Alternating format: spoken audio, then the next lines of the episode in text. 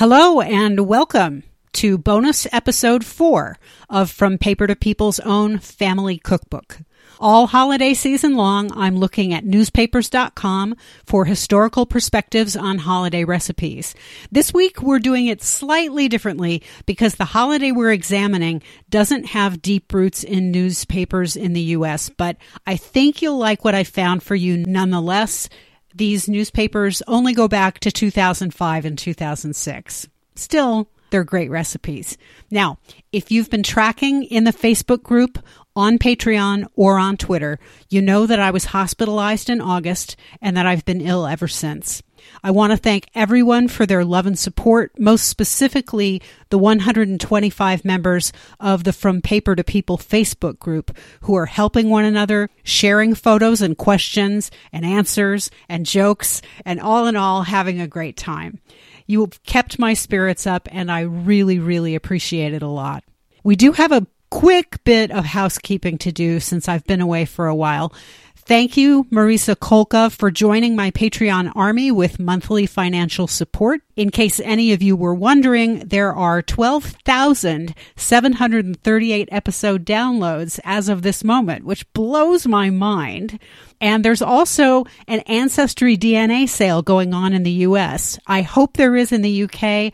I hope there is in Canada. And I really hope there is in Australia. Here it is $59 per kit from now until November 21st. So jump in there and get a few if you can. That's $40 off the regular price.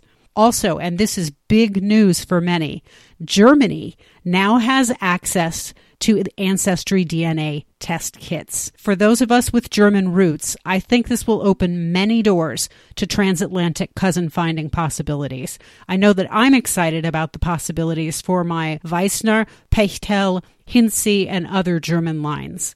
Finally, I have a new microphone. Can you hear the difference?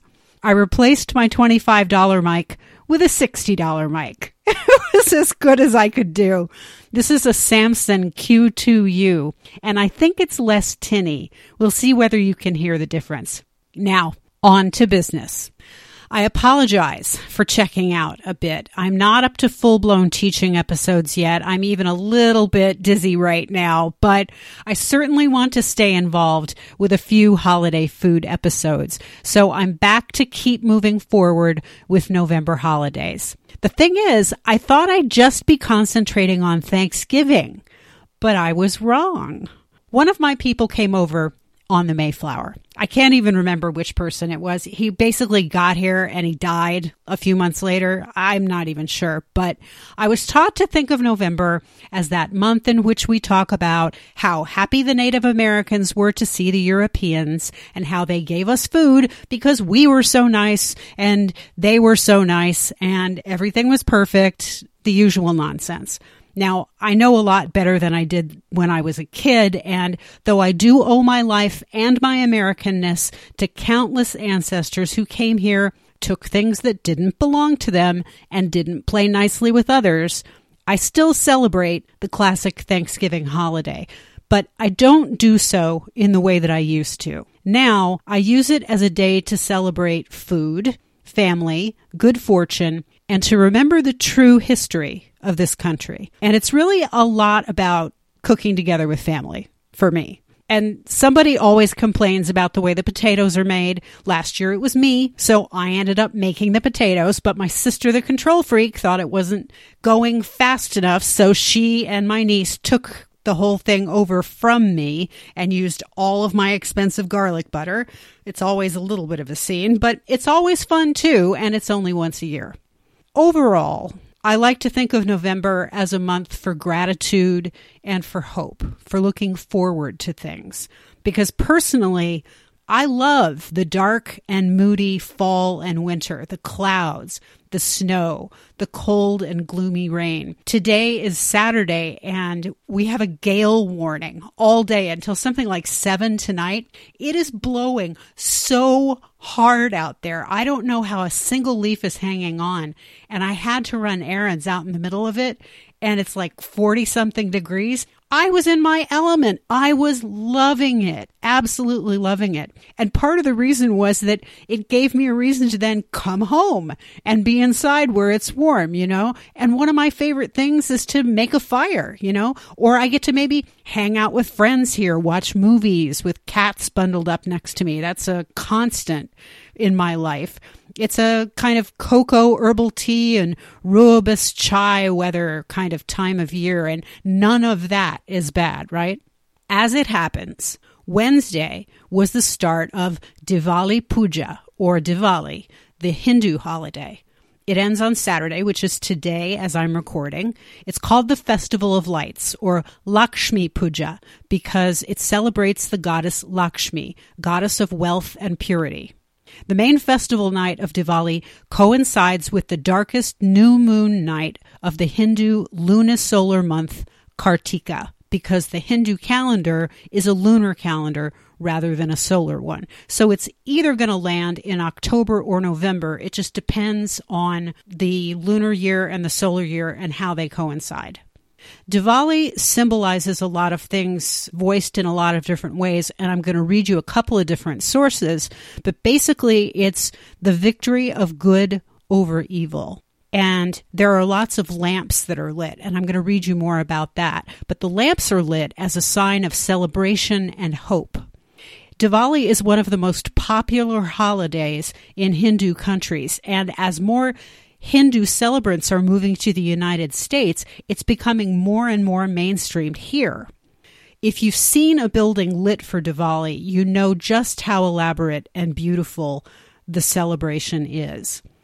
I decided to dive into newspapers.com to find some recipes for it, and I'm so glad that I did because I love Indian food. Don't know about you. I love Indian food and I found you some terrific recipes. So you're really in luck and really in the right place if you do as well. I'm going to combine these two narratives here in front of me and we're going to see what we get out of it. Basically, Diwali celebrates the triumph of good over evil, the rejection of darkness and ignorance. Don't we all need that right now? And the dawning of spiritual light within each person. To mark the festival, Hindus light candles or clay lamps called diyas, exchange gifts of sweets, gather for meals with friends and family, and perform acts of ritual or worship called puja. Traditionally, fireworks are also an integral part of Diwali. That's from the 18th of October 2006 in the Reno Gazette Journal. Then I've also found this really terrific narrative that was written by Sujata Parida. That was published in the 26 October 2005 Courier News in Bridgewater, New Jersey. Sujata grew up in India and so is writing about childhood memories and things like that. Diwali for Hindus is like Christmas is for Christians. It's a time to exchange presents and cook elaborate meals with friends and family. But Diwali has four days of celebration, and we begin with cleaning our homes from top to bottom. On the first day of Diwali, people buy something for the house, some jewelry for the women, and sweets for friends. Buying something metallic, particularly silver, is considered auspicious. Card parties are also very popular in many parts of India. Diwali is also a time to worship Lakshmi, the goddess of wealth. In many regions of India, people pray to her at this time for blessings of wealth, prosperity, and the triumphs of good over evil and light over darkness. In Hinduism, wealth is considered to have a spiritual significance. A wealthy person is rewarded for good deeds in a past life because, you know, they believe in reincarnation. Diwali is also a time to see the good in others, including enemies. The fourth day of Diwali falls on the first day of the Lunar New Year. It is a time when one starts anew. Many businessmen settle their old accounts and new accounts are opened. My favorite sight of Diwali, which means a row of lamps, was and still is the lit oil diyas, lamps made of clay, symbolizing knowledge, throughout the neighborhood on windowsills, porches, and terraces. My grandfather would take me by the hand and lead me through the house to all the diyas, and I would help him light each one, using the last one lit to light the next one. He used to tell me that the steady burning diya is a constant symbol of an illuminated mind. Lighting the lamp of knowledge within us means understanding and reflecting on the purpose of each of the four days of festivities and bringing those thoughts into our day to day lives. The legends behind the celebrations of Diwali concern the victory of good over evil. As a young girl, every year I looked forward to hearing the story of the great King Rama, who was banished into the forest for 14 years. It was said that when it was time for him to return home, the people of his kingdom lit the diyas to show him the way home and to welcome his return. Diwali is celebrated to commemorate the coronation of Rama as king. Today, I take my children through the steps I learned as a child with my grandparents. We light the diyas in the evening on our front porch. We sing prayer songs, visit friends, and share sweet treats. It feels good to carry on the age old traditions and pass them to the next generation. A major part of the fun of Diwali is sharing good food with friends and family. Sweets are traditional with Diwali. Here is a recipe that is very easy to make. It is a tradition for my family. So, here is the first recipe. And if you're familiar with halva, which is also called halawa in Arabic countries or Arabic speaking countries, this is halva, but it is carrot halva. And it takes six medium carrots, two cups of whole milk, one cup of heavy cream, eight whole cardamom pods, eight tablespoons of vegetable oil or ghee, which is melted clarified butter. And you can get that at any well, pre- any more you can get it at pretty much any grocery store. You can certainly get it at a specialty grocery store or online at Amazon.com. 6 tablespoons sugar or to taste, 2 tablespoons golden raisins, 2 tablespoons shelled unsalted pistachios, lightly crushed, 2 tablespoons raw cashews. Peel carrots and grate either by hand or in a food processor.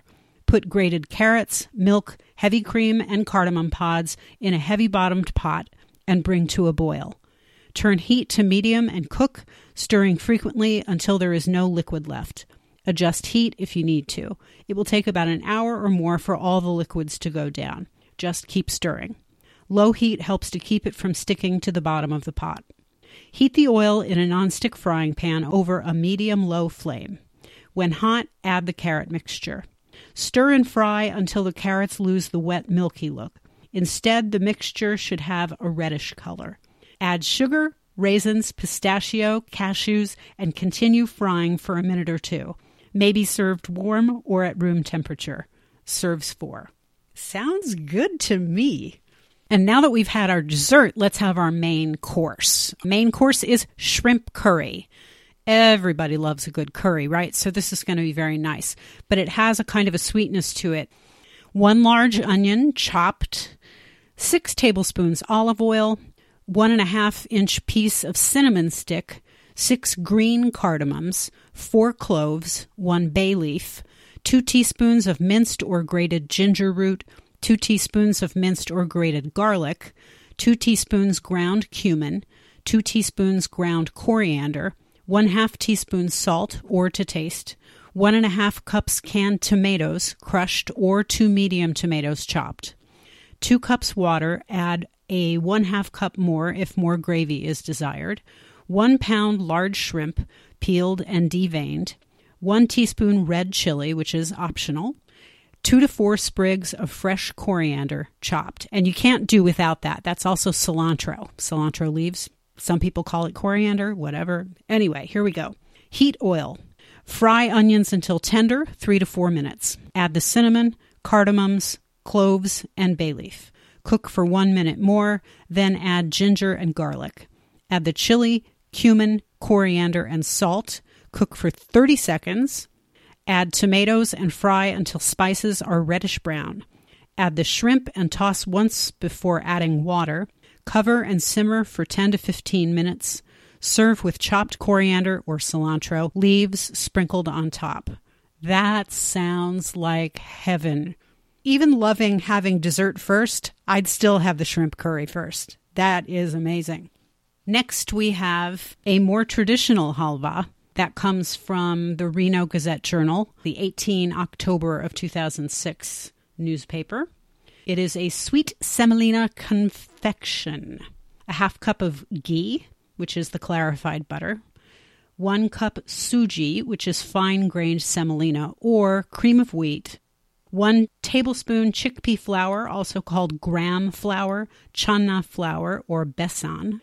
One quarter cup ground almonds one to one and a half cups sugar, depending on sweetness desired, one tablespoon ground cardamom, a pinch of saffron, a handful or so of golden raisins to taste, and two cups of boiling water. In a large, high sided skillet, such as a chicken fryer, melt ghee over low heat. Stir in suji or fine grained semolina cream of wheat and cook about five minutes until light brown, stirring frequently. Add the chickpea flour or gram flour, chana flour, besan, and cook five minutes more, stirring frequently. Add ground almonds and cook five minutes more, stirring frequently and ensuring color maintains a light brown. Do not allow paste to burn. Stir in sugar, ground cardamom, saffron, and raisins. Stir in two cups boiling water, a bit at a time, so paste achieves consistency of wet sand. Cook about five minutes more until liquid is absorbed and paste achieves consistency of dense mashed potatoes, stirring frequently. Serve six.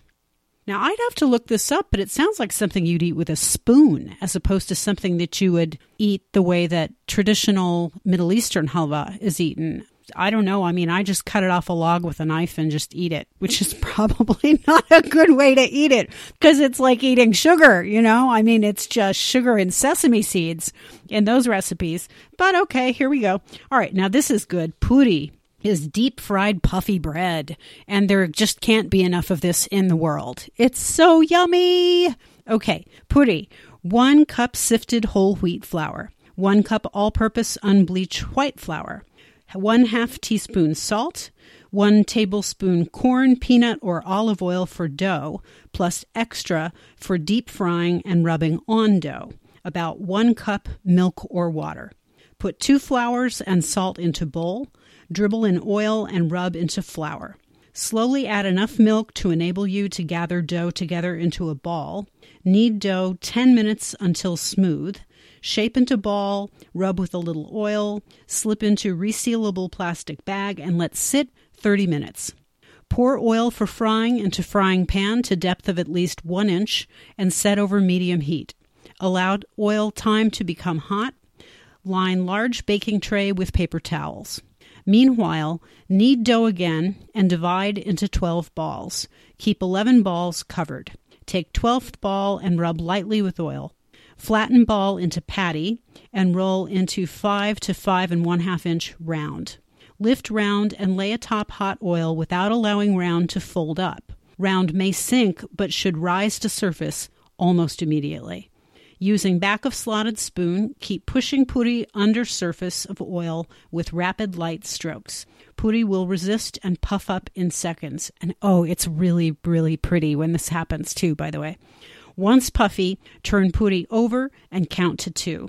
Lift puri from oil and deposit on paper towels. Repeat with remaining dough balls. Oh, this is so good. And by the way, this came from a book. I, wa- I want to be sure to credit it so that I don't get in trouble. It's from Curries to Kebabs Recipes from the Indian Spice Trail by Madhur Jaffrey, which was published in 2003, Clarkson Potter. So that sounds really, really good and the halva was courtesy of Shanti Rawat of Reno. Okay, now we have matar paneer, which is one of my all time favorite Indian dishes. It's cheese with peas. It's a homemade cheese that's cut into cubes.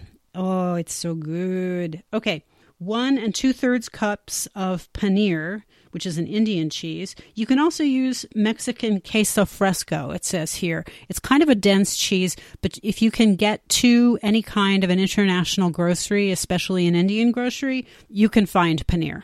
One medium onion quartered, two cloves garlic peeled, one half inch piece ginger, two tomatoes quartered, six tablespoons oil, one teaspoon ground turmeric, one half teaspoon chili powder, 1 teaspoon ground coriander, 1 teaspoon salt, 3 quarter cup of peas, fresh or frozen, 1 cup water, 1 tablespoon coriander leaves chopped, which means cilantro leaves to Americans. Cut paneer into half inch cubes. In food processor, puree onion, garlic, ginger, and tomatoes set aside. Heat oil in saucepan over medium high heat and fry paneer cubes a few at a time, turning frequently until golden brown. Remove from oil, drain on paper towels, and set aside. To remaining oil in saucepan, add reserved puree and fry 3 to 4 minutes, stirring constantly until oil comes to top. Add turmeric, chili powder, ground coriander, and salt, and continue frying another 1 to 2 minutes. Add peas to saucepan and stir to mix with spices. Add water and bring to boil. Cover, reduce heat to medium low, and simmer 5 minutes. Add reserved fried paneer and simmer 10 minutes more. Garnish with chopped coriander leaves or cilantro. Serves four. Mmm. And that is from Indian Regional Cooking by Sumana Ray, 1986, Chartwell Books. Well, none of that can hurt you, man. As a matter of fact, it all sounds pretty magical. I think those are an amazing way to celebrate Diwali or anything else you can think of when you get right down to it. Those are the Diwali recipes, I'm very happy to say. And I'm glad that I caught at least the tail end of Diwali in order to be able to give you these beautiful recipes, as unexpected as they were and as unexpected as jumping into this particular holiday was for me. Thank you so much for listening and for sticking with me patiently. Please continue to do so because, yes, there's Thanksgiving yet to come. And then there is Hanukkah, and then there is Christmas. We're going to talk about why it is that I'm not going to do a Kwanzaa episode in a separate episode because it actually bears discussion. So we're going to talk about that. But in the meantime, please stop by the redesigned website at ancestorsalivegenealogy.com. There you will find links to all previous episodes on the very front page. You'll also find links to all my social media incarnations, Patreon and Coffee or Kofi or however the heck you say that the two places where you can sign up to financially support what I'm doing. The podcast is now available on Deezer, by the way. That's a new development. And it's also available on iHeartRadio. So if you want to put me on and listen just to the whole series on your Roku box or on any of those other devices, you can do that. Freedom, man. There's more of it. I'll talk to you before you know it because yes, Thanksgiving is coming, and I have found some really, really interesting stuff for you, including some stuff from the 19th century. Until then, my friends, expect surprises.